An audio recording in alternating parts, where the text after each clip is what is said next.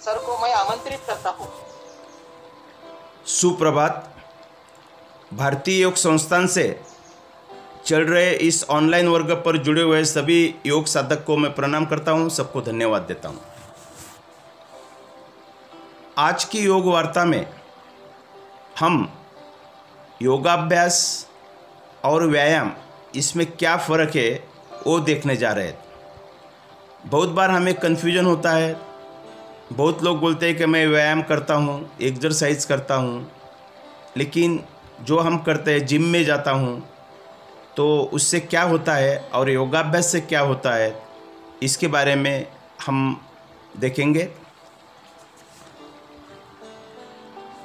अभी व्यायाम और योगासनों में जो अंतर है, वो अलग अलग है। पहला जो फ़र्क है इस दोनों में तो व्यायाम करने से अप्राकृतिक दबाव पड़ने से शरीर में कड़ापन आता है। लेकिन योगाभ्यास, योगासन करने से शरीर लचीला बनता है। ये पहला फ़र्क है।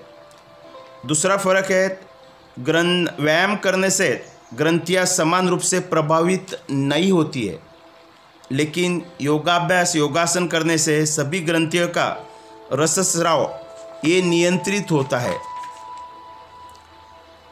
तीसरा, व्यायाम करने से रक्तवाहिनी धमनियों से विजातीय द्रव्य का निष्कासन पूरी तरह से नहीं हो पाता। लेकिन योगासन करने से रक्तवाहिनी धमनियों से संपूर्ण विजातीय द्रव्य निष्कासित हो जाता है। चौथा फ़र्क, व्यायाम करने से श्वसन क्रिया अनियंत्रित हो जाती है। लेकिन योगासन करने से श्वसन क्रिया नियंत्रित होने से श्वास प्रश्वास के अनेक लाभ शारीरिक, मानसिक स्तर पर मिलते हैं तथा फेफड़े मज़बूत होते हैं।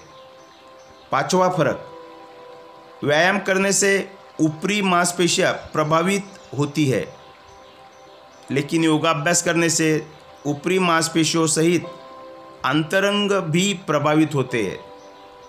एक्सटर्नल और इंटरनल जैसा हम बोलते हैं। छठवा फ़र्क। व्यायाम करने से बहुधा पाचन तंत्र इसलिए कमज़ोर पड़ता है कि शरीर के अन्य भागों में हरकत तेज से होने से वहाँ रक्त की पूर्ति कम हो जाती है। लेकिन योगासन करने से संपूर्ण शरीर में रक्त का संचार समान रूप से होने के कारण पाचन तंत्र भी सही ढंग से कार्य करता है। सातवां फ़र्क। व्यायाम करने से केवल स्थूल शरीर प्रभावित होता है, लेकिन योगासन करने से स्थूल शरीर के साथ साथ सूक्ष्म शरीर भी प्रभाव में आता है, विशेषतः मन काबू में आता है। आठवां फ़र्क। व्यायाम करने से शरीर का विकास बेढंगे रूप से होने की संभावना रहती है। लेकिन योगासन करने से शरीर का सर्वांगीण विकास सुनियोजित ढंग से होता है, जिससे सौंदर्य बढ़ता है, सम्यक विकास होता है, सुडोलता आती है तथा चेहरे पर कांति व तेज आता है। नौवा फ़र्क, व्यायाम करने से वीर्य संबंधी किसी तरह का भी नियंत्रण नहीं हो पाता, लेकिन योगासन करने से वीर्य की रक्षा एवं उसका ऊर्ध्वगमन संभव है। दावा फ़र्क। व्यायाम से रोगों का निश्चित निदान नहीं हो पाता। लेकिन योगाभ्यास करने से रोग भूले से भी नहीं आते तथा दीर्घायु की प्राप्ति होती है। ग्यारहवा फ़र्क। व्यायाम करने से मानव जीवन को श्रेष्ठ बनाने वाला बौद्धिक विकास नहीं हो पाता। लेकिन प्राणाया योगाभ्यास करने से सहनशीलता, दृढ़ता, आत्मसंयम, आत्मविश्वास संकल्प शक्ति जैसे अनमोल गुणों का विकास होता है। बारहवा फ़र्क, व्यायाम करने से एकाग्रता वो व्यावहारिक जीवन में उचित निर्णय का अभाव रहता है।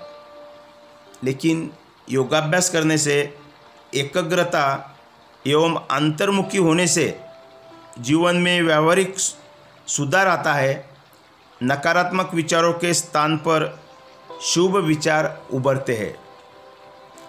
तेरहवा फ़र्क, व्यायाम करने से थकान होती है। हम जल्दी थक जाते हैं, लेकिन योगासन करने से थकान दूर होती है, शरीर हल्का व स्फूर्तिवान बनता है। चौदहवा फ़र्क व्यायाम करने से समय व प्राण शक्ति का अधिक खर्च होता है। लेकिन योगासन करने से कम समय में एवं कम शक्ति खर्च करके अधिक लाभ मिलता है, प्राण शक्ति का संचय होता है। पंद्रहवा फ़र्क। हर व्यायाम को कमज़ोर व वृद्ध व्यक्ति पूरी तरह से नहीं कर सकते। लेकिन कमज़ोर व रोगी की विशेषज्ञ की अनुमति से परामर्श से कर सकते हैं।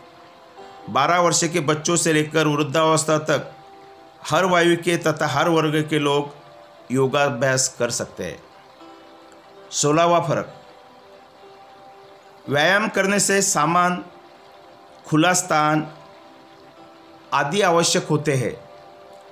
लेकिन योगाभ्यास के लिए केवल साधक की लंबाई जितना स्थान चाहिए विशेष सामान की कोई आवश्यकता नहीं पड़ती है। और आखिरी, सत्रहवा फ़र्क,